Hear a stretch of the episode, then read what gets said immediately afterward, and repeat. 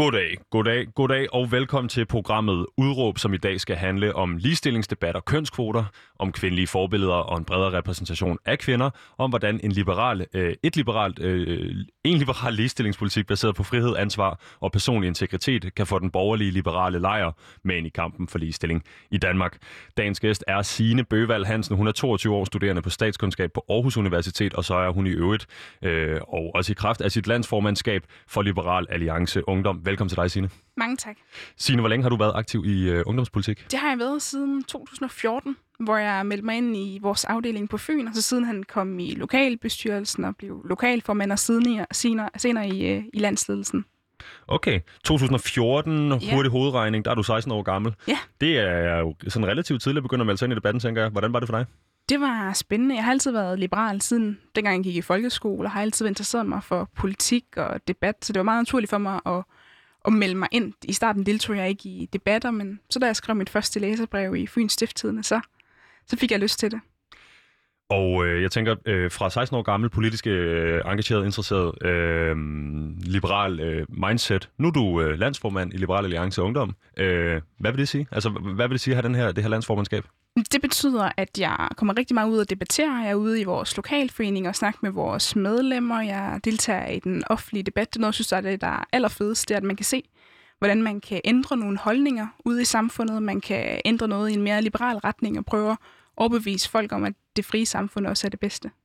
Og det er jo noget, vi jo er super glade for her. En stærke holdninger, ændringer af holdninger og øh, alt andet godt omkring øh, ordet og begrebet holdninger. Vi kan enormt godt lide det, øh, Signe. Øh, noget andet, jeg kunne tænke mig at spørge dig om, det var, øh, nu siger du, øh, har altid været liberal. Øh, hvad er det for en øh, politisk opvækst, du har haft, eller hvordan er du endt øh, ude på den her fløj? Jamen, jeg ved ikke, om det er min opvækst, opvækst som sådan, der har gjort noget fra mine synspunkter. Jeg har bare altid haft en eller anden tro på, at vi som individer kan mere, og at staten skulle fylde mindre, og jeg har ikke set staten som en måde, man kan løse folks problemer på. Jeg har haft en stor træng og haft ambitioner og drømme, men jeg så en stat, der i høj grad begrænsede dem, fordi man havde en, en så stor velfærdsstat, der prøver at omfordele igennem hele middelklassen, og egentlig ikke hjælper dem, der har, har mest behov, men i stedet giver til, til alle og enhver. Og, og det så jeg som en stor begrænsning i mit liv, da, da jeg var yngre også. Jeg så ikke alt det her stor velfærdsstat som, som en gave, men snarere en, en begrænsning på vores ambitioner og på vores drømme.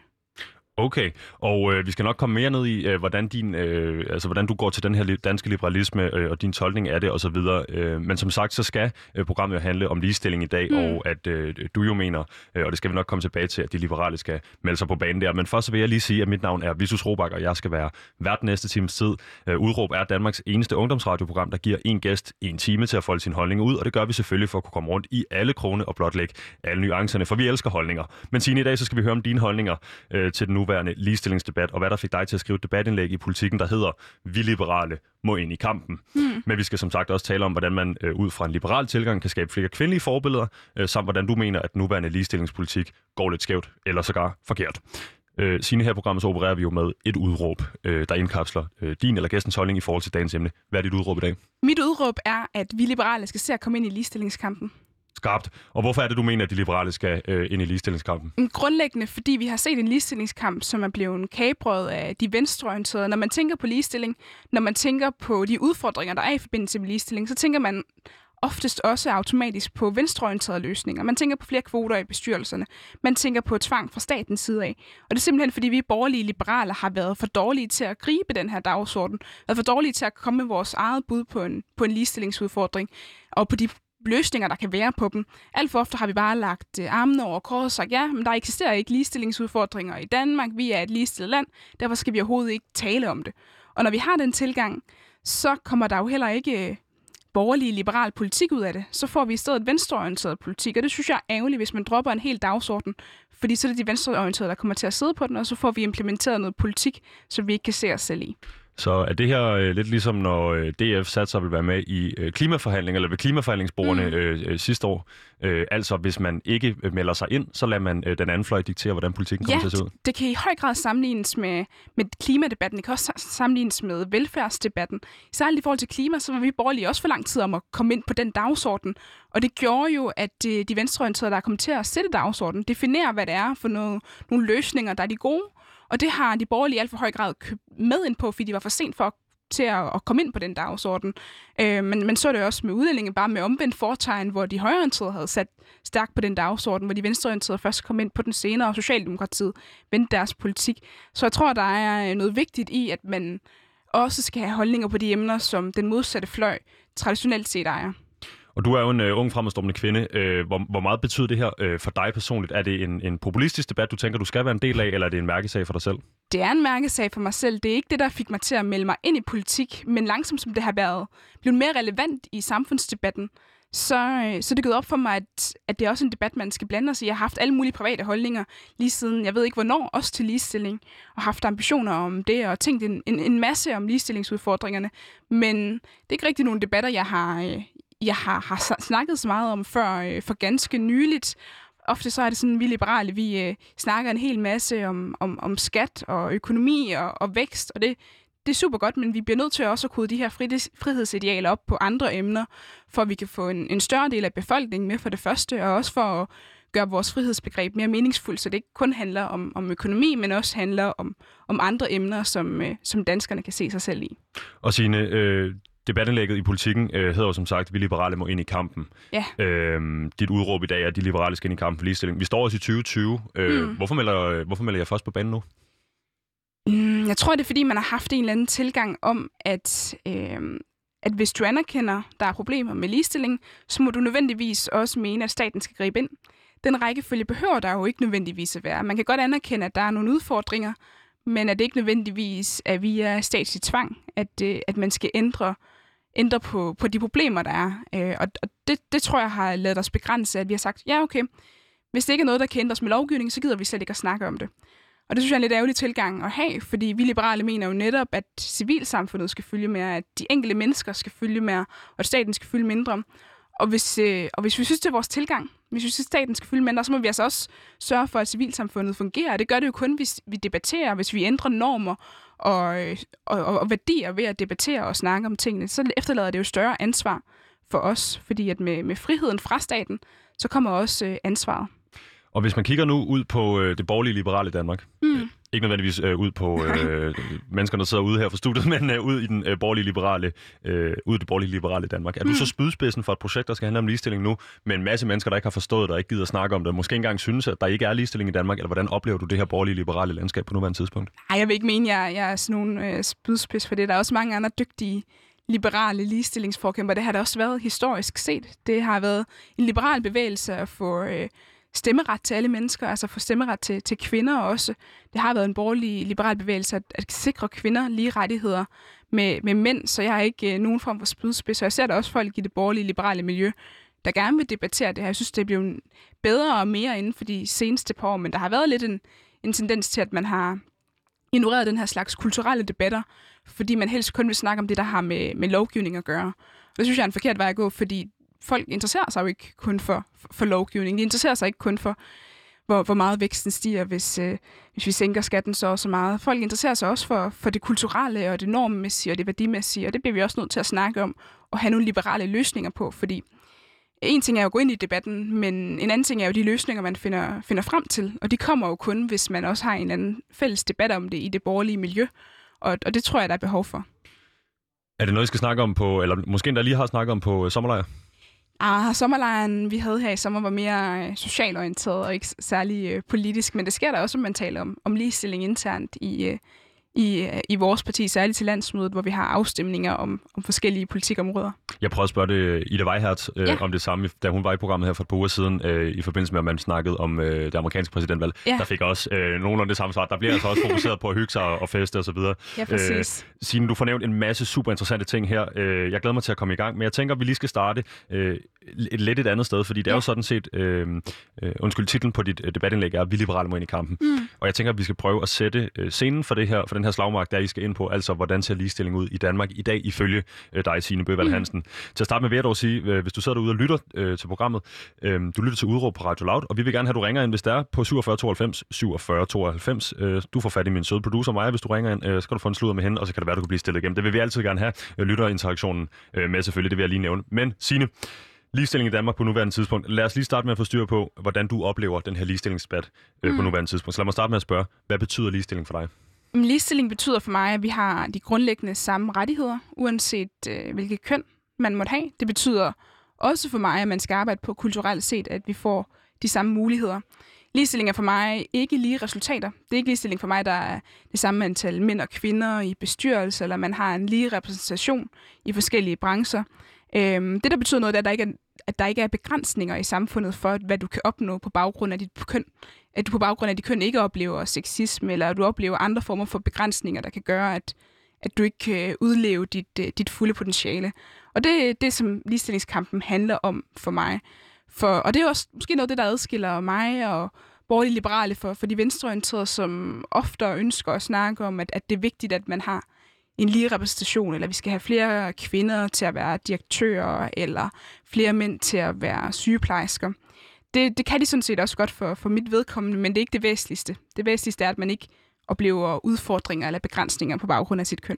Så øh, det, jeg har hørt dig sige blandt andet her, er øh, altså noget, der virkelig er en... Altså når, altså når man snakker med blandt andet liberale og, og mm. borgerlige om ligestilling, så hører man tit det her argument, altså øh, det, der på engelsk hedder equality of opportunities, yeah. i stedet for det, du nævner som værende equality of outcome. Yeah. Øh, hvis vi skal lave en, en lille dansk oversættelse, så kan vi vel kalde det for ligestilling inden for muligheder, yeah. modsat ligestilling af, af, af hvad der bliver pro- sådan produceret, yeah. hvad man skal sige. Der kan man, øh, et godt eksempel, som du selv kommer med, øh, af de her kvotebesatte ledelsesposter. Mm. Øhm, det er det, man kalde øh, lighed for, for outcome, øh, yeah. og ikke for mulighed. Så altså, altså, for at blive have lytter med her, så, så, så lyder det øh, på dig som om, at det er et spørgsmål om at gøre de her ting mulige, mere end det er, ting, eller mere, mere end det er et spørgsmål at, at gennemføre det, yeah. øh, og, og, om folk så kan lide det eller ej. Yeah. Øhm, den her ligestillingsdebat, som du øh, opfatter den, er det noget, der handler om mænd og kvinder, eller er det noget, der handler om øh, altså det større hele billede, øh, om at der ikke skal være forskel på folk? For mig handler det om mennesker. Det handler ikke så meget om, om man er mand eller kvinde. Jeg ønsker ikke som liberal at dele folk op i kollektiver på den måde. I langt højere grad vil jeg snakke om de muligheder, vi, øh, vi har som, som mennesker. Og hvis køn er en af de ting, som begrænser os, så synes jeg også, det er relevant at, at snakke om det.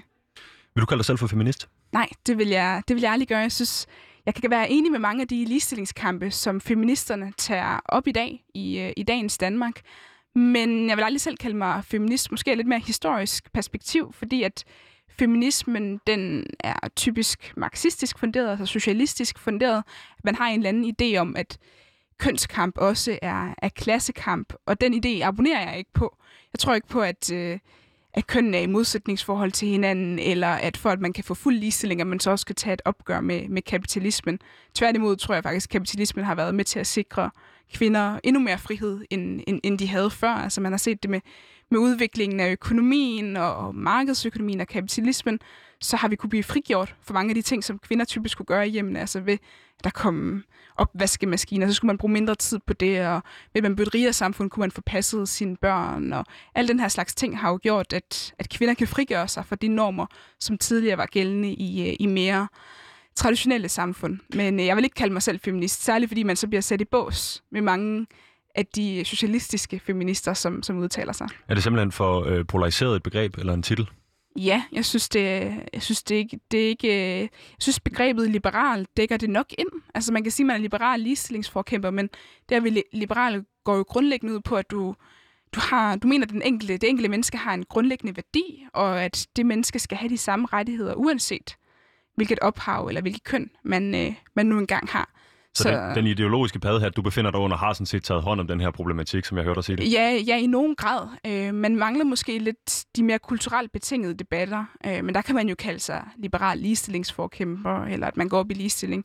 Jeg vil, jeg vil nødig bruge ordet feminist, fordi man så kommer i bås med mange af de typer, som har en mere socialistisk tendens. Jeg synes, det er lidt ærgerligt, hvis vi alle sammen behøver at være inden for det samme begreb, bare fordi vi vi mener, der skal være ligestilling. Vi har jo dybt forskellige holdninger til, til alle mulige ting.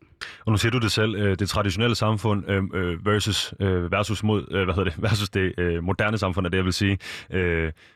opvaskemaskinen som en slags liberator mm. for kvinder.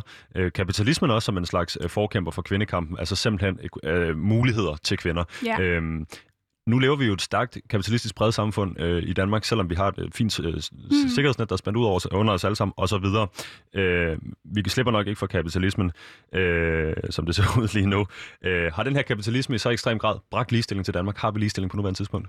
Vi har ligestilling i høj grad, vil jeg mene. Der er stadig en del udfordringer, som jeg også mener, vi bør i tale sætte, men det er, ikke, altså, det, det, vi har fået ligestilling i Danmark, det, gælder, det handler jo både om en, om en demokratisk bevægelse, der har sikret lige rettigheder for, for mænd og kvinder, men det handler selvfølgelig også om, at, at man gennem økonomien og en stærkere, ja, stærkere markedsøkonomi også får nogle flere muligheder. Og det betyder selvfølgelig også noget for, for ligestilling. Så vi har det relativt til mange andre lande, så er der jo så går det godt med ligestilling i Danmark. Det betyder ikke, at man skal give op og sige, så er alt perfekt, og vi behøver ikke tage flere kampe. Det, det mener jeg åbenlyst ikke, men, øh, men vi er da et godt sted i forhold til, hvor man var for, for 150 eller 200 år siden. Hvorfor skal vi have mere ligestilling? Det skal vi netop have, fordi at, at køn ikke skal begrænse folks muligheder. Folk skal ikke øh, op, opleve, at de bliver diskrimineret imod på baggrund af, af deres køn, eller bliver holdt tilbage på, på baggrund af det, fordi det er jo ikke noget, vi som sådan øh, selv vælger. Øh, ikke altid i hvert fald. Øh, og, og derfor så er det ikke noget, som vi skal opleve udfordringer på baggrund af. Og øh, hvor er det, du ser, øh, sine de største problemer inden for ligestilling på nuværende tidspunkt? Jamen, en ting er jo globalt set. Globalt set er der enorme problemer med, med ligestillingen i, i særligt Mellemøsten og mere traditionelle samfund, hvor man ikke har et udviklet demokrati og udviklet rettigheder. Det synes jeg er noget af det absolut vigtigste, det er at sikre kvinder rettigheder globalt set. Øhm, men hvis vi skal se på det i en mere dansk kontekst, og det er der, jeg synes, at, at vi liberale måske mangler i, i højere grad, det er, når det handler om øh, den sexisme, som, øh, som kvinder oplever øh, på arbejdspladsen og i forskellige funktioner i, øh, i samfundet. De, øh, den, den risiko, der er for at blive voldtaget, og den, den måde, man håndterer voldtægter på i Danmark, synes jeg også er et, øh, et ligestillingsproblem. Og jeg tænker, øh, vi skal få rigeligt med tid til, jeg har i hvert fald taget tid til, øh, af til, at vi skal snakke en lille smule om samtykkelovgivning osv., mm. øh, så det skal vi nok komme til. Nu føler jeg i sine i hvert fald, øh, hvis ikke jeg havde læst det her debattenlæg, og hvis jeg ikke vidste, hvem du var, hvor du stod rent holdningmæssigt i forvejen, øh, at jeg gør det nu. Mm. Øh, så jeg tænker, det vi skal prøve at bruge lidt tid på, det er det her debatindlæg i politikken. Fordi du skriver nemlig, øh, nærmest til at starte med, i det her debatindlæg, øh, følgende. Jeg har set dokumentaren Alle hader feminister på DR2, hvor mange relevante ligestillingsproblemer præsenteres. Alligevel er vinkel mig. De eneste kilder, vi bliver præsenteret for, er venstreorienteret. Jeg har taget et lille klip med fra vores egen udsendelse med Ane Høsberg, som vi lavede oven på, øh, oven på det her program, øh, hvor vi netop tager en snak øh, øh, med hende om det her dokumentarprogram og om ligestilling, og i øvrigt om kvoter. Øh, det vil jeg gerne lige spille for dig, så kan vi snakke om det bagefter. Jamen, kvoter er noget, jeg selv har været kæmpestor modstander af før i tiden, fordi jeg følte, at det at det var en trøstepræmie at få. Jeg vil, jeg, vil, jeg vil have det job, eller have den plads, fordi jeg har gjort mig fortjent til det, og ikke på grund af mit køn. Jeg vil ikke have det netop med forbehold. Øhm, det har ændret sig mit forhold til det, øh, i særdeleshed i samtale med en, en kollega, Sofie Flygt, som også laver stand-up, som var sådan, jeg skulle pisse ligeglad med, om det er en kvoteplads. Hvis jeg har, hvis jeg har en kvoteplads, der skal fyldes ud, så er min bankbog fuldstændig ligeglad med, hvor den plads den kommer fra. Den tager jeg gerne. Og det synes jeg er rigtigt, og der skal være minimum én kvinde for at kunne ansætte flere kvinder. Der er nødt til at være nogen, der er den første, der rambukker den. Og indtil det giver sig selv, at man ansætter bæredygtigt og mangfoldigt og divers i sin virksomhed, så er vi nok bare desværre nødt til at have kvoter. Men jeg kan godt forstå, hvorfor det er enormt provokerende. Altså, der er rigtig mange kvinder, som netop føler, at det er en trøstepræmie. Der er rigtig mange mænd, som føler, at de går glip af den plads. Det, det, de føler, at der bliver taget noget fra dem, fordi nogle andre får noget andet. Og jeg kan forstå 100% den følelse. Det er bare pisse vigtigt ja. at have de kvoter. Øhm, det rykker. Man kan se, det rykker. Og man kan, se, ja, man kan nemlig se på tallene, forskning og så videre, at, at, at, at det virkelig rykker. Øh, hvis man øh, igen øh, ser dokumentaren, eller skulle være interesseret i at se den, så man bliver øh, bombarderet med øh, tal, der simpelthen bare peger i en retning. Yeah. Og, også når det kommer til kvoterne, at det simpelthen er bedre at have kvinder i ledelse. Og også ikke bare den her ene kvinde, du snakker om, Altså, gerne fedt i fedt og gerne mere ja. end det også. Altså, det, der, der er ikke rigtig noget at tabe i den her situation. Øh, I hvert fald ikke, hvis man skal tro på tallene og forskningen. Men også fordi jo, at, at hvis må lige må sige, altså, fordi så, er der, så bliver der igen sådan en stemning af, at hvis øh, de så gerne vil have de bestyrelsesposter, så kan de bare gøre sig fortjent til det. Der er ikke nogen, der bliver ansat, fordi de er mænd. De bliver ansat, fordi de er bedre. Det er ikke rigtigt. Fordi man ansætter den, man ligner. Så hvis helt bestyrelse kun er hvide mænd, så ansætter de kun hvide mænd, fordi, og det, det er der ikke noget i vejen med. Det er, sådan, det er bias, det er sådan, vi er. Vi, vi vil gerne hænge ud med dem, vi ligner, og det skal udfordres en gang imellem. Det er derfor, det er godt at have kvoter. Mm-hmm. Og jo flere kvinder man har i bestyrelsen, jo mere mangfoldig i ens bestyrelse, jo flere brune mennesker man har, jo flere mennesker man har med en anden seksualitet end den hetero... Øh, normativ. Øh, normativ. Øh, jo mere mangfoldig bliver ens virksomhed, og jo bedre bliver ens virksomhed, fordi man repræsenterer flere af den slags mennesker, man henvender sig til. Selvfølgelig alt afhængig af, hvad man sælger og producerer. Nu nævner du selv i det her debatindlæg, øh, Signe, øhm, at der er overvejende venstreorienteret øh, tilgang, vinkler, øh, mm. udsagn, bidrag, alt muligt andet til den her ligestillingsdebat, som det ser ud. Og det er også derfor, du mener, det er vigtigt at, at blande dig. Og jeg skal sige, øh, det var et klip fra et program, vi selv har lavet. Vi er tilbage i luften nu. Vi er live med Signe Bøgevalg Hansen i studiet igen. Øh, det her klip fra øh, øh, udråb øh, fredag den 7. august. Øh, var med Ane Høsberg, hvor vi lige netop snakker om det, som vi skal til at snakke lidt om nu, nemlig hvorvidt det, du hører her fra Ane Høsberg, øh, tænker du, at det er en form for et øh, venstreorienteret bidrag eller vinkel til den her ligestillingsdebat? Øh, Ja, det, det vil jeg mene. Altså, når hun siger, at øh, vi vælger dem, der ligner os selv, når hun siger, at, det er en, at der, er en, der er en værdi i sig selv at have 50% kvinder, eller der er en værdi i sig selv at have kvinder i bestyrelsen, sådan ser jeg ikke på det som liberal. Der ser jeg på, at, at, at vi ikke er noget ud fra det kollektiv, vi tilhører. Vi ikke er noget ud fra, fordi vi er kvinder, eller fordi vi er muslimer, brune, hvide, kristne, og hvad ved jeg. Vi er, vi er noget, fordi vi er mennesker, fordi vi har nogle særlige kvalifikationer. Og derfor synes jeg ikke, at, at, at altså det, det er en værdi i sig selv, at man får flere kvinder i, øh, i bestyrelsen, eller flere mænd for den sags skyld, hvis man nu var i et, i et kvindedomineret fag. Så det synes jeg er en venstreorienteret vinkel, og det synes jeg også, man ser i dokumentaren, at så bliver Pernille Skipper interviewet, og så bliver der andre venstreorienterede kilder interviewet, og det, jeg forstår godt, hvorfor man har gjort det, fordi det er de typer, der blander sig i ligestillingsdebatten. Det er dem, som man hører, og det er dem, som man laver en Google-søgning på, på noget med feminisme eller ligestilling, så det er dem, der kommer op. Og det er jo lige netop tilbage til din egen pointe, at så, så, så længe at de borgerlige og de liberale ikke melder sig ind i debatten, så er det overvejende for de her venstreorienterede kilder, vi vil høre ligestillingsdebatten formuleres. Ja, præcis. Men Tine, noget af det, jeg tænker, de faktisk er ret gode til den her dokumentar, noget af det, jeg satte pris på, øh, som jo også udefrastående, udefrastående, udefrastående, men jo ikke en aktiv øh, del af det her, mere end mm. at jeg selvfølgelig øh, på egen kår ønsker ligestilling videre. Nu skal jeg passe på, at jeg ikke kommer for langt ned at stige her. Men øh, Signe, det de bruger, det er, at de bruger, øh, eller Anne har sådan en økonomisk tilgang til det. Mm. Øh, og øh, flere forskellige steder øh, med nogle undersøgelser, som jeg har været inde og tjekke, som er gode nok, siger, at hvis du, hvis, for hver kvinde, du ansætter i en ledelse til en vis begrænsning, kan du omsætte virksomhedens øh, omsætning med op imod 8 procent. Mm. Så det, jeg hørte dig sige, er, i stedet for at definere sig selv ud fra et fællesskab, så kan du bedre lige definere sig selv ud fra, eller et kollektiv. Definere dig selv ud fra, hvem du er, hvad du kan bidrage med. Yeah. Men hvis det viser sig, at kvinders øh, tilkomst i ledelser i virksomheder faktisk opper øh, den økonomiske omsætning, så tænker jeg da, at det er lige noget for dig. Ja, og så med virksomheden, der gør det selv. Jeg synes ikke, man skal fra statens side af skal, skal tvinge dem ned til det, så må de tage ansvar for ligestillingen på deres arbejdsplads, og ja, nogle tilfælde måske også økonomien, ved så at få flere kvinder med, hvis det er det, de vil. Men jeg vil ikke sidde og bestemme fra statens side af, hvor, hvor mange man skal have med i sin bestyrelse på baggrund af, hvilket køn de har. Det synes jeg simpelthen er det modsatte af ligestilling. Altså hvis vi går ind og siger, at, at nogen skal have særrettigheder, eller hvis nogen skal tildeles særlige privilegier på baggrund af deres køn, synes jeg, det, det er komplet modsat af, hvad ligestilling er, som jo ikke er, at vi skal være ens. Det er ikke det, ligestilling handler om. Det handler ikke at, om, at vi skal have det samme resultat eller vælge de samme ting, men det handler om, at vi har de samme muligheder og de samme rettigheder. Og hvis vi har det, så er ligestillingen i, øh, i mål for mig. Jeg er sådan set ligeglad med, hvor mange mænd, der bliver sygeplejersker, og hvor mange kvinder, der bliver direktør. Det, der er væsentligt for mig, det er, at man ikke føler sig begrænset i at tage det valg på baggrund af sit køn.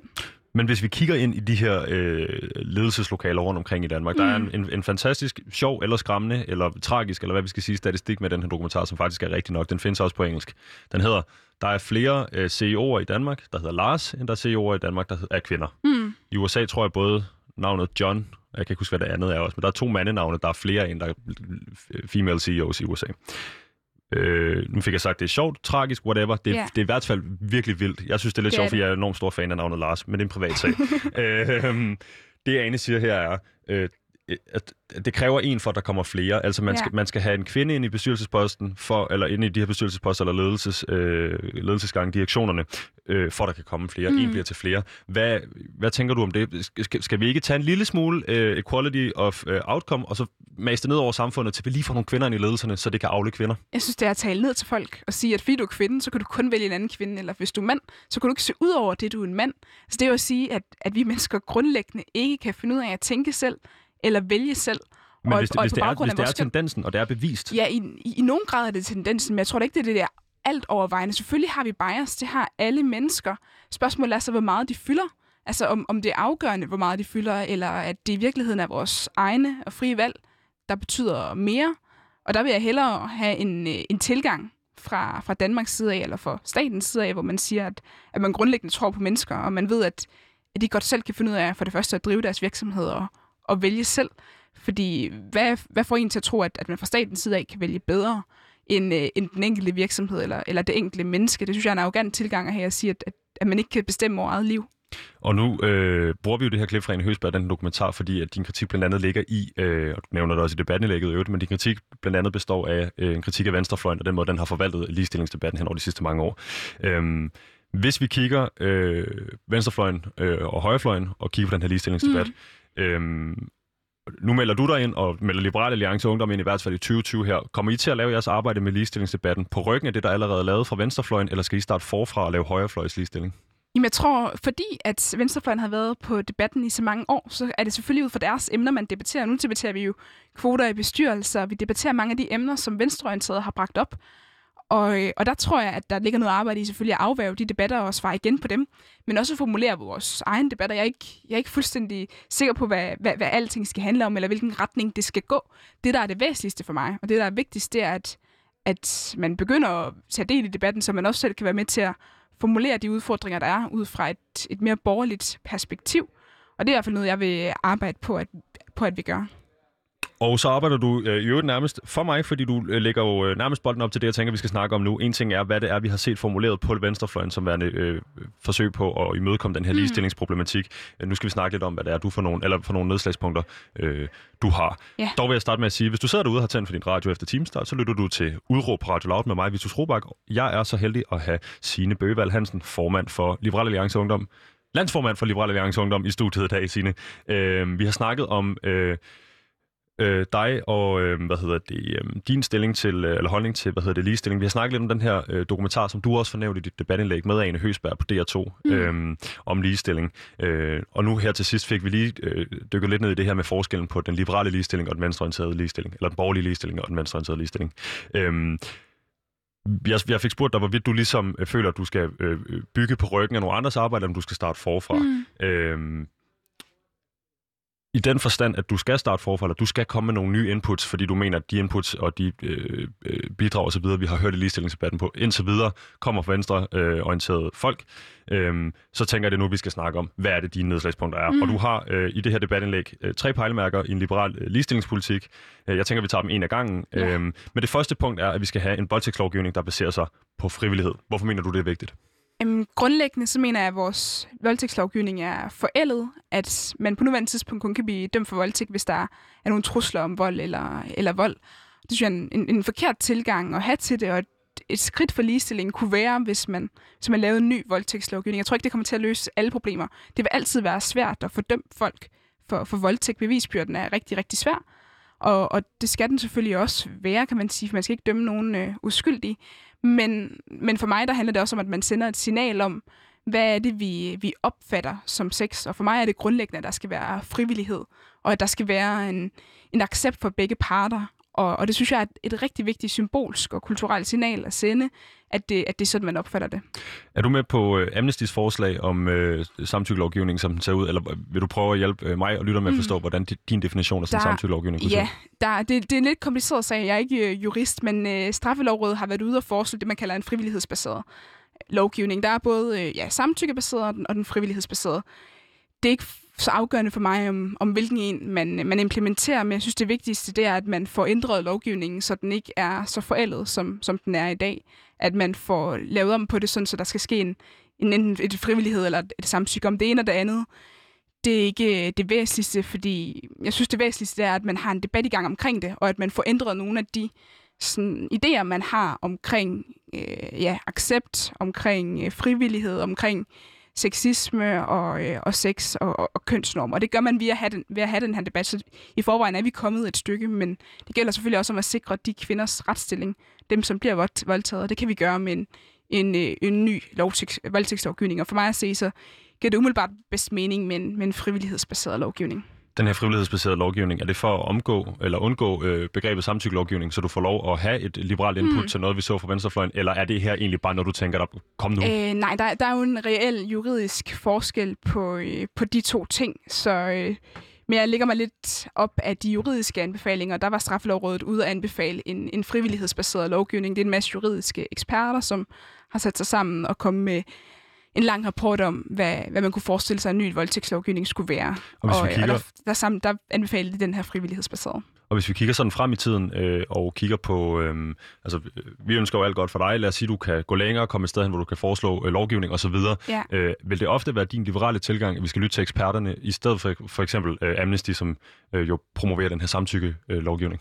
Øhm, jeg synes, man skal lytte på, på begge parter. Man skal både lytte på, øh, på dem, der har været udsat for voldtægter, og nogle af de kvinder og mænd, der, der kæmper for en ny lovgivning, men også for eksperter. Altså, det her lovråd blev sat ned blandt andet på grund af, at folk i, i Amnesty og andre organisationer havde kæmpet for en ny lovgivning i, i rigtig lang tid. Jeg synes, det giver mening at, at lytte til, til forskellige steder, men det juridiske aspekt er, er jo enormt vigtigt i forhold til at sikre øh, den retsstilling, som, øh, som man har. I fredags, øh, det var den 14. august, så afholdte foreningen Everyday Sexism Project Danmark demonstration for samtykkelovgivning ud foran Christiansborg. Mm. Det gjorde de i samarbejde med flere af ungdomspartierne, blandt andet DSU, SFU, Radikal Ungdom og Alternativ Ungdom. Øh, de var altså øh, mødt frem til den her demonstration. Øh, hvorfor var I ikke med der? Øh, vi har ikke fået nogen invitation, men øh, jeg ville da gerne have deltaget i, i noget arbejde om, omkring det. Og jeg deltager også gerne i, i debatter omkring det. Jeg, vi har ikke lige det er ikke nogen ond vilje i hvert fald, at vi ikke har, har deltaget i den slags. Vi har lavet interne afstemninger om, om det her, og linjen er lagt, at vi, vi synes, der skal en ny voldtægtslovgivning til, og det håber jeg snart, der kommer. Så du kæmper ikke mere for en øh, liberalt baseret voldtægtslovgivning, end for at få en eller anden form for ting igennem? Øh, I er ikke udeblevet, som jeg forstår det? Nej, nej, det er ikke, fordi vi har valgt at sige nej til at deltage i den her demonstration.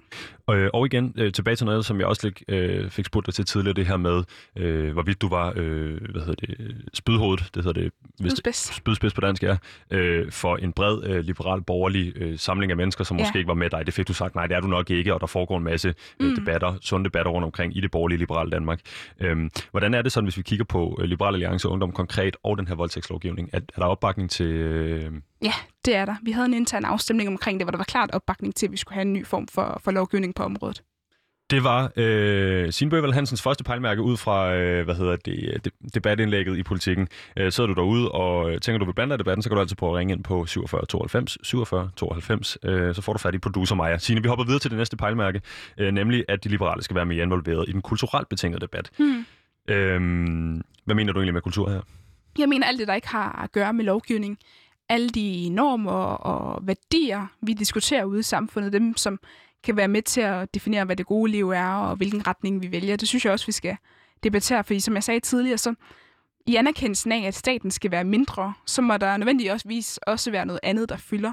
Og det skal være den her kulturelt betingede debat. Vi må tage ansvar for, hvordan samfundet udvikler sig, ikke kun lovgivningsmæssigt, men også kulturelt. Øh, er der områder øh, eller punkter, hvor højrefløjen har været gode til at diskutere øh, kultur efter din opfattelse? Ja, på hele indvandringsområdet har man været god til at tage nogle af de kulturelle debatter op, og det synes jeg da også er, er vigtigt at, at debattere. Vi, der er bare andre steder, hvor vi øh, har glemt det, blandt andet på, på ligestillingsområdet. Det diskuterer vi egentlig kun, når det handler om, om muslimer, og det synes jeg er lidt ærgerligt, at, at det er den tilgang, man har. Selvfølgelig skal vi også debattere de klare udfordringer og krænkelser, der sker i, i flere islamiske miljøer, særligt i forhold til ligestilling og kvinder, men vi er også nødt til at, at tage debatten på et, på et bredere spektrum. Det her med øh, at prøve at tage øh, lidt lovgivning ud og putte lidt kultur ind i stedet mm. for. Øh, det lyder meget fint, hvis man vil med øh, lidt af staten ja. øh, og imødekomme den øh, den vej rundt. Øh, hvordan for lytteren, der sidder derude og har svært ved måske at binde til en ligestillingsdebat, hvordan er det så, de her to ting hænger sammen? Jamen, øh, de hænger sådan sammen, at nogle gange, når man snakker ligestilling, så er der folk, der gerne vil lave lovgivning omkring barsel, omkring kvoter eller noget helt tredje. Og når vi liberale siger nej, det vil vi ikke have, vi vil ikke have, have mere lovgivning, så må vi jo også tage ansvaret for udviklingen på en anden måde og sige, jamen så debatterer vi os frem til at, at ændre normer og ændre værdier og, og måden, vi, vi tænker på. Og der synes jeg, vi skal blive vi er bedre til at tage de mere kulturelle debatter, fordi det fylder også rigtig meget liv, vores liv, særligt når det er, at, at vi vil have, at staten skal fylde mindre. Hvis nu man for eksempel kigger på sådan noget som burkaforbuddet, øh, ja. det er jo lovgivning. Det kunne jeg forestille mig, du øh, ikke øh, bakker specielt meget nej, op om. Nej, det gør jeg heller ikke. Øh, nej, øh, hvis nu vi tager lovgivning ud her, ja. øh, er der så noget, man kunne gøre kulturelt for at imødekomme sådan en problemstilling, som for eksempel kvindeundertrykkelse i, i uh, islamiske miljøer? Jeg synes egentlig, det, det er et rigtig godt eksempel, fordi dengang man havde øh, debatten omkring burkalovgivningen, så var vi liberale rigtig gode til at gå ud og argumentere imod, i hvert fald mange af os, og jeg var også klar modstander af det her. Jeg synes, der var en var en, var en forkert og diskriminerende lovgivning, der lovgav om, øh, om folks påklædning. Det synes jeg er forkert. Men der hørte også nogle, deba- nogle øh, debattører sige, jamen, det er jo bare et, øh, et stykke tøj, ligesom så meget andet, om man går i bikini eller burka. Det er sådan set ligegyldigt og lige godt. Og det synes jeg er en, en forkert vej at gå, fordi at så, så siger vi ja, alt kultur, der vedhæfter sig til den her påklædning, det, det er ligegyldigt, og det er ligegyldigt, hvilket signal du sender, det, det betyder ikke noget. Øhm, det, det synes jeg var en, var en fejltagelse, i hvert fald for nogle modstandere af, modstandere af, af, af burkalovgivningen. De gik ud og sådan negligerede det, og negligerede den kulturelle betydning. Man kan jo sagtens mene, at, at det er forkert at lovgive om, øh, om man, hvorvidt man kan gå i burka eller ej, men samtidig mene, at det er et problematisk signal at sende, at man dækker sig fuldstændig til. At det er et problematisk kvindesyn at have, at, at kvinder ikke skal, skal friste mænd, og det er også et problematisk mandesyn at sige, jamen mændene kan ikke, mændene kan ikke styre sig, hvis de ser en kvinde uden burka. Det synes jeg er et, et ret ærgerligt menneskesyn. Og det kan man sagtens debattere, uden at man ønsker at ændre lovgivningen. Hvorfor mener du, altså når vi så kigger på den her øh, debat og den her diskussion om øh, tildækkelse, øh, blandt andet, øh, hvor meget fylder det for dig, når vi kigger sådan på den brede ligestillingsdebat, øh, mm. det med øh, minoritetsetniske danskere øh, og hovedbeklædning? Mm, jeg, ved, jeg ved ikke, om jeg vil sætte sådan, jeg vil heller ikke sætte en procentsats på, hvor meget det fylder, men, men det er da nogle af de steder, hvor, øh, hvor krækkelserne er, er store. Man ser mange kvinder er underlagt social kontrol. Man så også, der var en undersøgelse ude her i, i foråret, der viste, at rigtig mange kvinder levede i, i ægteskab, hvor de ikke kunne komme ud fra, fordi de simpelthen var bange for, de, øh, for, for, for deres mand. Øh, og det synes jeg er, er ret problematisk, og det er noget, der særligt finder sted i, øh, i ikke-vestlige miljøer i, øh, i Danmark.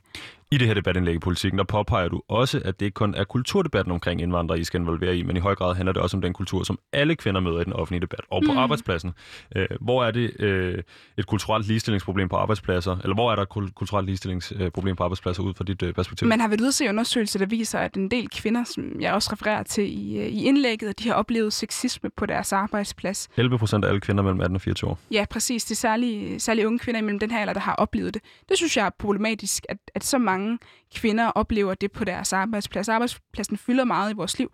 Så også det er problematisk, at når man i den offentlige debat øh, blander sig som kvinde, så får man ofte kommentarer tilbage, som handler, på ens, handler om ens køn, og, og som selv ikke er relevant for det, man siger, men alligevel så skal man opleve sexisme og diskrimination på baggrund af, at man udtaler sig. Det gør jo, at, at kvinder lader være med at udtale sig. Det er jo netop nogle af de her normer og de her værdier, som kan gøre, at, at kvinder ikke har lyst til at deltage i den offentlige debat, hvis de får hadfulde og sexistiske beskeder, hver gang de går ud og udtaler sig, eller hører noget om, at jeg har ofte hørt, hvor, altså, at en dum blondine, eller øh, noget med mit køn, og alle mulige ting hører man, hvis man har optrådt på tv, eller skrevet et indlæg, som, som ikke har noget med det at gøre. Og, og, og det oplever mænd ikke i samme grad. Det synes jeg er et ligestillingsproblem. Øh, det tror jeg godt, vi kunne blive enige om. Er det noget, der har påvirket dig meget i øvrigt, og det er ikke, fordi vi skal gå langt ned i den stil? Øh, påvirket mig, påvirket mig. Jeg er ikke så, så, så, så lidt påvirkelig omkring sådan nogle ting, så det er egentlig det er ikke, øh, det er ikke noget, jeg tager voldsomt til mig, men jeg tror da, at mange kvinder godt kan lade være med at deltage i den offentlige debat på baggrund af sådan noget der. Øh, særligt hvis det, det er meget direkte trusler. Man også har hørt om, at flere prominente politikere har oplevet øh, voldtægtstrusler og lignende, fordi de deltager i, øh, i debatten. Det synes jeg er dybt problematisk, særligt når de her kommentarer ofte går på deres køn, og ikke noget med, hvad de siger eller mener. Jeg tror godt, du og jeg hurtigt kunne blive enige om, at den øh, type mennesker, der kommer med de her cool øh, kommentarer, sikkert ikke rigtig forstår, hvad det er, der i øvrigt foregår på borgen eller i samfundet i øvrigt. Øh, men Signe, hvordan ændrer man på den her kultur på en liberal måde? Ja, det er jo netop ved at tage debatten ude i, øh, i civilsamfundet, ude i kulturen, skrive indlæg om det, deltage i den her slags debat og snakke med familie og venner om det, i stedet for at, at lovgive om det, så tror jeg egentlig, at det er også en meget mere farbar vej at gå, at man ændrer folks tankegang omkring det, ved at tage debatten, end, end ved blot at lave noget lovgivning, fordi så får du ikke nødvendigvis ændret folks holdninger, blot fordi du implementerer en eller anden lovgivning, og det bliver nødvendigvis ikke bedre. Men, øh, men ved, at, ja, ved at debattere det, så at sætte fokus på det, som det også er blevet gjort, så tror jeg, at man kan komme et godt stykke af vejen i hvert fald. Men jeg ved, du mener også, at selvom vi øh, tager øh, de her diskussioner ud i den offentlige debat, at der også ligger et kulturelt ligestillingsproblem i det. Kan du prøve at forklare, øh, hvad det er for et kulturelt ligestillingsproblem, der ligesom på en eller anden øh, vis har fået øh, fundet vej ind i den offentlige debat? Hvad, hvad mener du sådan? Øh, altså, at vi har øh, i den her debatindlæg øh, ja. præsenterer du os for, at, der, at du mener, at der er et kulturelt ligestillingsproblem i den offentlige debat. Mm. Øh, altså, øh, det jeg tænker, du gerne vil have, skal være en, en, en legeplads, hvor alle er velkommen ud i den offentlige debat, og vi kan snakke om alt. Øh, øh, at der også ligger en eller anden form for øh, problem derinde. Ja, øh. det, det vil jeg da mene. Altså, når kvinder oplever den her slags kommentarer, når de, når de deltager i den offentlige debat, så er der også problemer med ligestilling, fordi man netop bliver begrænset af, af sit køn. Og det synes jeg, der er problematisk. Jeg synes alle steder, hvor man bliver begrænset på baggrund af sit køn, at det er, det er problematisk, og det er noget, man skal kritisere. Jeg tænker på de her øh, overvejende, ved vi, det er mænd, øh, der Mm. sidder derude, og det kan være voldtægtstrusler, du nævner, det kan være trusler om vold og alt muligt, hvad der er værre. Øh, og det er jo ikke, fordi jeg skal stå og arrangere, hvad der er værst af, af trusler, nej. men øh, øh, jeg vil våge den her påstand. Det er blevet bedre med årene. Ja. Det var, mænd er mindre sexistiske nu, end de var for 70 år siden. Mm. Så kan det være, det er lidt eller meget, alt efter hvor man står. Øh, skal vi håbe på, at det her faser sig selv ud, eller skal vi lovgive omkring det? Vi skal ikke lovgive omkring det. Vi skal, vi skal gøre noget. Vi skal ikke bare håbe på det. Så selvfølgelig skal vi gøre noget om det. Vi skal snakke om det. Vi skal problematisere det. Lave tv-programmer om det. Skrive indlæg om det. Deltage i, i debatter omkring det. Og så tror jeg, at, at de kan gøre noget. Selvfølgelig forsvinder alle idioter ikke. Der vil altid være folk, som ikke opfører sig ordentligt over for andre mennesker. Men som du siger, så har vi set, hvordan at, at den her slags er blevet bedre med tiden. Netop fordi, at vi har ændret nogle normer, og vi har ændret nogle værdier gradvist. Og det var sine øh, nedslagspunkt. Øh, du nævner den her, det her debatindlæg nummer to. Altså, de Mm. liberale skal være mere involveret i den kulturelt betingede debat. Til lytteren, der skulle sidde derude og tændt for radioen efter tin start, så lytter du til Udråb på Radio Loud med Signe Bøvald Hansen og mig, Vitus Robak. Jeg er vært i dag, og Signe er min gæst. Øh, vi snakker om øh, ligestilling og øh, hvorfor de liberale skal melde sig ind i kampen. Det er dit udråb i dag, øh, at de liberale burde melde sig, øh, bør melde sig ind i øh, ligestillingsdebatten. Til sidst, og det sidste nedslagspunkt, øh, du kommer med her omkring, hvad det er, I mener øh, som liberale, I kunne gøre anderledes, eller noget, man burde gøre nu, er det, at ligestilling også handler om øh, øh, kultur og normer, og ikke kun om lovgivning. Og vi har mm. snakket lidt om det, og derfor skal vi ikke dvæle ved det for evigt, men øh, det sidste nedslagspunkt i den liberale ligestillingsdebat øh, er, at ligestilling i høj grad handler om normer og kultur, og ikke kun om lovgivning. Du skriver blandt andet i dit indlæg således, vi skal anerkende kvinder og mænds frie valg, men som liberal er det også relevant at debattere repræsentation i bestyrelser, uddannelsesvalg, samt den kultur, der måske gør det sværere at træffe bestemte valg på baggrund af ens køn. Mm. Hvorfor mener du, det er vigtigt med kvindelig repræsentation i bestyrelser, for eksempel?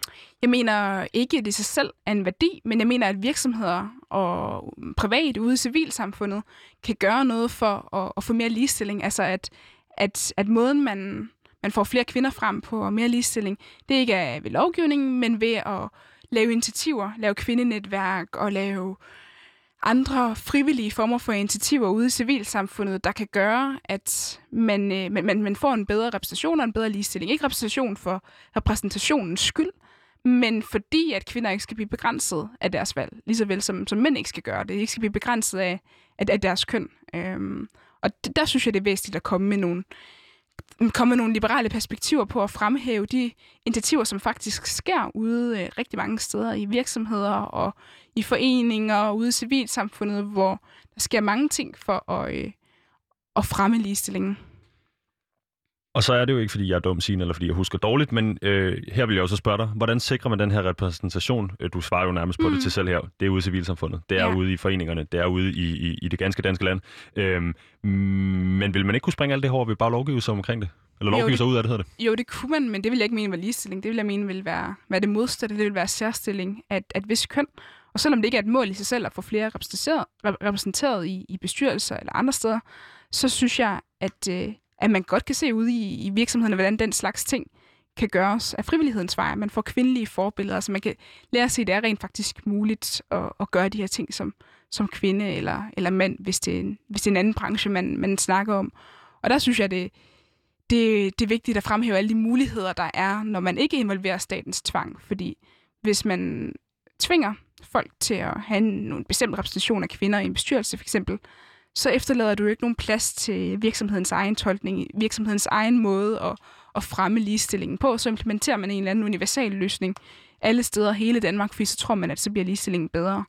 Det tror jeg ikke på. Der tror jeg langt hellere, at, at, at folk godt selv kan finde ud af at, at fremme det, og at man ud fra ja, virksomheder og organisationer godt selv kan implementere initiativer, der kan gavne ligestillingen, fordi at det kan gavne os alle sammen, hvis vi får en, en, øh, en, øh, en mere ligestillet kultur.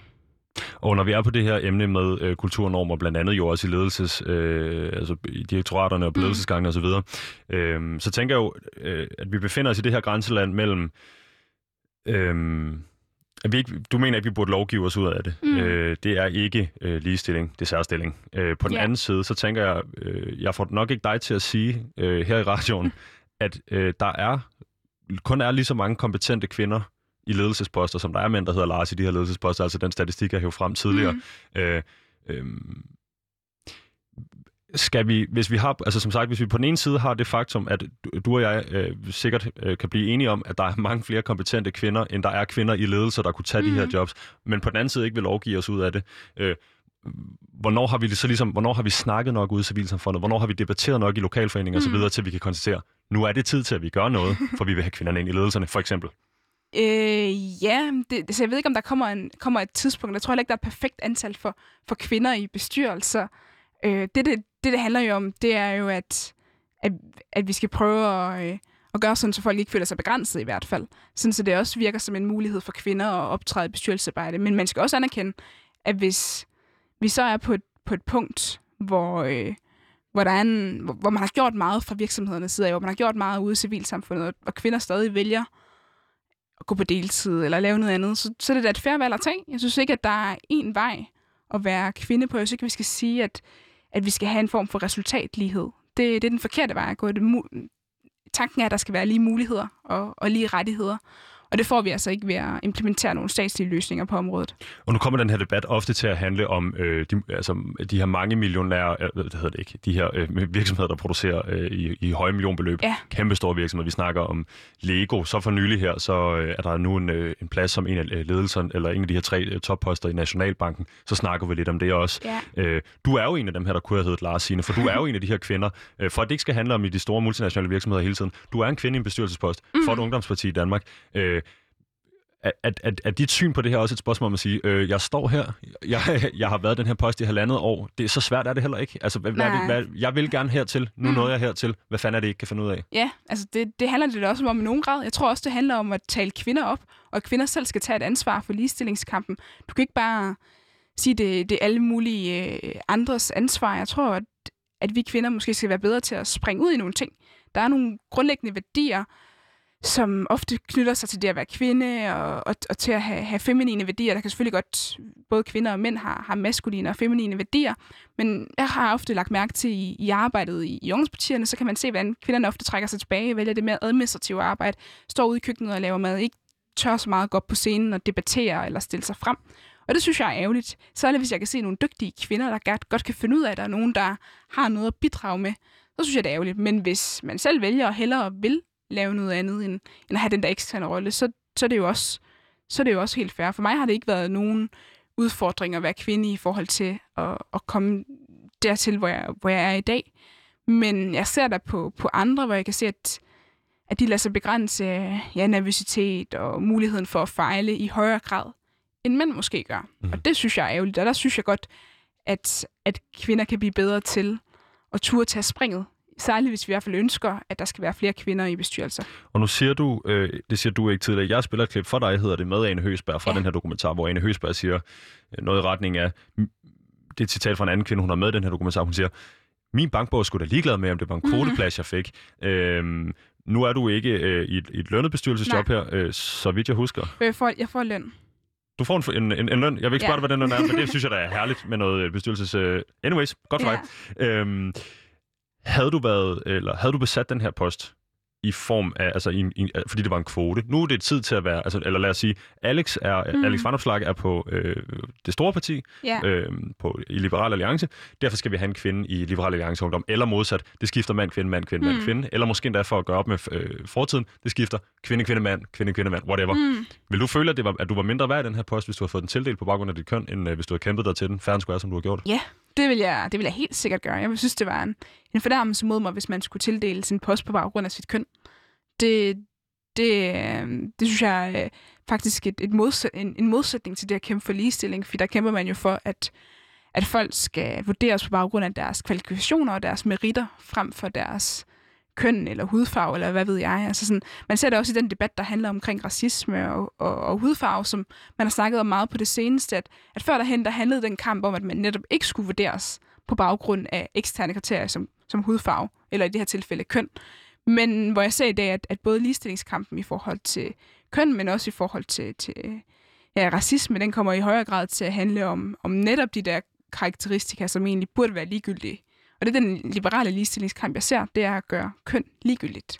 Øh, og nu siger du det selv, det lyder, når du øh, forklarer det, eller skærer en lille grimasse, mens du siger det også, det virker som om, at det er en logisk fejlslutning for dig, mm. at man tidligere har prøvet at undgå det her med at skulle snakke om øh, alle de her, øh, på engelsk hedder attributes, og jeg har glemt, hvad det hedder på dansk lige nu, det hedder, øh, lad os sige, alle de her øh, parametre, der er for mennesker. Ja. Kommer vi rundt om det på den måde i stedet for.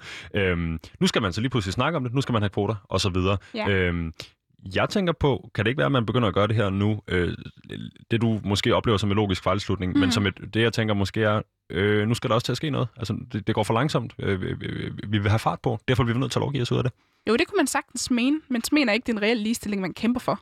Men kan, hvis vi sætter den reelle ligestilling på pause kortvejt, for Ja. lige at få de første, du ved, en kvinde ind i Nationalbanken igen i øvrigt, øh, en kvinde ind i Legos bestyrelse, en kvinde ind i Mærs bestyrelse, hvis ikke de sidder der i forvejen. Øh, det er lidt research for mikrofon, det her i virkeligheden. Men får dem ind, så kvinder kan afle kvinder, mm. og jeg ved godt, det er ikke noget, du nødvendigvis er vild med i øvrigt. Øh, men så har vi gjort op med det. Men jeg Og så- tror ikke, at målet helliger midlet. Det tror jeg meget sjældent på, at, at det gør. Det middel, vi bruger, siger også noget om, om, hvem man er og hvilket samfund man er. Og der synes jeg ikke, vi skal være et samfund, der vurderer folk på baggrund af deres køn, eller giver dem særlige rettigheder eller forpligtelser på grund af deres køn. Det er jo den forkerte vej at gå. I hvert fald, hvis man ønsker ligestilling, og hvis man ønsker et samfund baseret på, på frihed og lighed og, og ansvar, så skal man da i stedet se bort fra, fra folks køn, se bort fra det, som man ikke rigtig kan, kan gøre så meget ved, til de ting, som er ydre karakteristika, i stedet for det, som definerer os som mennesker, altså hvad vi kan finde ud af, og hvad vi gør, og de meritter, vi har. Og nu siger du selv, at øh, tidligere interviewet, at øh, en af de store forkæmper for kvindefrigørelsen, øh, ifølge dig, er kapitalismen. Mm. Øh, kvinder på arbejdsmarkedet, kvinder tjener deres samme penge, kvinder kan gøre, hvad de vil. Øh, er der på et tidspunkt tilbage i verdenshistorien, hvor du tænker, det har været okay med lovgivning for at få kvinder ind i bestyrelsesposter, eller rammer vi for dig i 2005, og lige pludselig er der mere ligestilling i Danmark, end der har været? Altså forstår du, hvad jeg mener? Øh, ja, i nogen grad, men man kan sige, altså lovgivning er jo det, der definerer, at vi har rettigheder, eller i hvert fald vores rettigheder bliver beskyttet. Altså, at, at mænd og kvinder har den, har den samme beskyttelse af vores grundlæggende rettigheder. Det er jo på baggrund af lovgivning. Så man kan sige, at den slags lovgivning er jo okay, hvis det er noget, der definerer, at vi har lige rettigheder. Men noget, der giver det ene køn særlige rettigheder, det synes jeg er en, er en forkert lovgivning. Skal kvinder have værnepligt, for eksempel?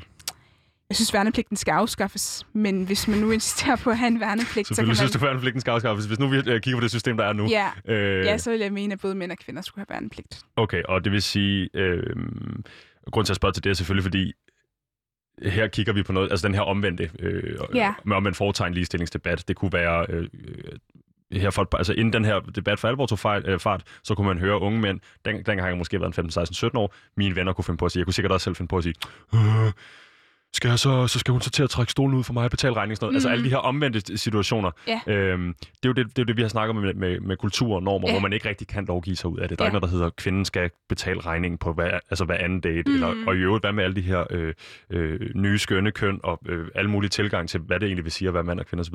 Øh, nu kringler jeg en masse her. Det, jeg egentlig vil spørge dig om, er... Øh, øh, lovgivning du er ikke, når vi snakker om sådan en slags forseret ligestilling, som det Ja. gør i de her øh, kvotedebatter. jeg vil ikke mene, at ligestilling er... Jeg, jeg anerkender ikke, at, at det skulle være en forseret, forseret ligestilling, fordi at i og med, at du går ind og siger, at det ene køn får nogle særlige forpligtelser eller rettigheder, så er det ikke ligestilling. Kunne jeg gøre det helt godt for dig igen, hvis jeg siger, at der skal bare sidde... Lad os sige, at vi har en bestyrelse på Ja. otte mennesker, der skal sidde 4-4. Så er det jo lige. Mm. Og så siger jeg. Jeg siger ikke, at det har noget at gøre med at redde kvinderne. Jeg siger bare, at det er sådan, jeg vil have det. Vil det så være bedre for dig, eller, eller er der en, su- en, en, en, Det, det, hvis du siger fra statens side af, at, at, at de bestyrelser skal indeholde et, et vist antal af et særligt køn, så synes jeg, da, at det, er det er det modsatte. Det er det modsatte af ligestilling. Okay. Øhm, Signe, det var den her øh, sidste blok. Nu blev det lige lidt spændende her til sidst. Jeg fik stillet nogle ting, der var lidt udenfor, men Ja. øh, vi fik snakket om dine tre øh, nedslagspunkter i forbindelse med den her artikel, du har bragt i politikken. Øh, altså første nedslagspunkt. Øh, vi skal have en voldtægtslovgivning baseret på frivillighed. Øh, ikke en samtykkelovgivning, øh, som den vi får øh, præsenteret for sam- øh, Amnesty. Det tror jeg også gerne, du vil tage, hvis det var det, vi kunne få igennem. Vi skal snakke om den her debat i hvert fald. Det er det, jeg hørte dig sige. Mm. De liberale skal være mere involveret i den kulturelt betingede debat. Øh, og her til sidst, øh, at ligestilling altså også handler om kulturnormer, ikke kun i lovgivningen. Øhm, jeg vil have lavet en leg med dig. Jeg vil have snakket lidt mere om, hvad det egentlig er, at øh, de her liberale øh, tiltag kunne gøre for Danmark. Nu synes jeg, det blev enormt spændende på det andet, og jeg vil sige, Signe, vi er faktisk løbet tør for tid. Det var spændende. Ja, og jeg vil sige tusind, tusind tak, fordi du kom ind og var her. Jeg blev nødt til at lukke vinduet ind til studiet undervejs, øh, så der har været øh, rimelig varmt. Øh, tak for det, at du øh, holdt ud. Selvfølgelig. Øh, og så vil jeg sige til øh, lytteren, der sidder derude, at du har lyttet til øh, Udråb på Radio Loud. Øh, vi har i dag haft Signe Bøvald Hansen i studiet. Hun er øh, landsformand for Liberal Alliance Ungdom. Øhm, vi har snakket liberal ligestilling og så videre. Hvis der er noget, du kunne være interesseret i, Signe, hvor kan man så finde dig på internettet? Man kan finde mig på min Facebook, eller på min mail, eller Instagram. Kan vi lige få din hedder- mail? Vil du af med den? Ja, den hedder sbh. Og så kan man hurtigt kan få kontakt til Signe og melde sig ind i den her ting. Øh, ind i den her debat selvfølgelig. Øhm, I øvrigt vil jeg sige, at øhm, programmet er produceret af Rakkerfag Productions for Radio Loud. Producer og tilrettelægger i dag hedder Maja Bader. Hvis du sidder derude med en holdning, øh, måske du har overvejet at ringe ind i dag, øh, så skriv til vores øh, mail udråb og det er U-D-R-A-A-B, altså et øh, dobbelt A i stedet for Å, snablagradioloud.dk.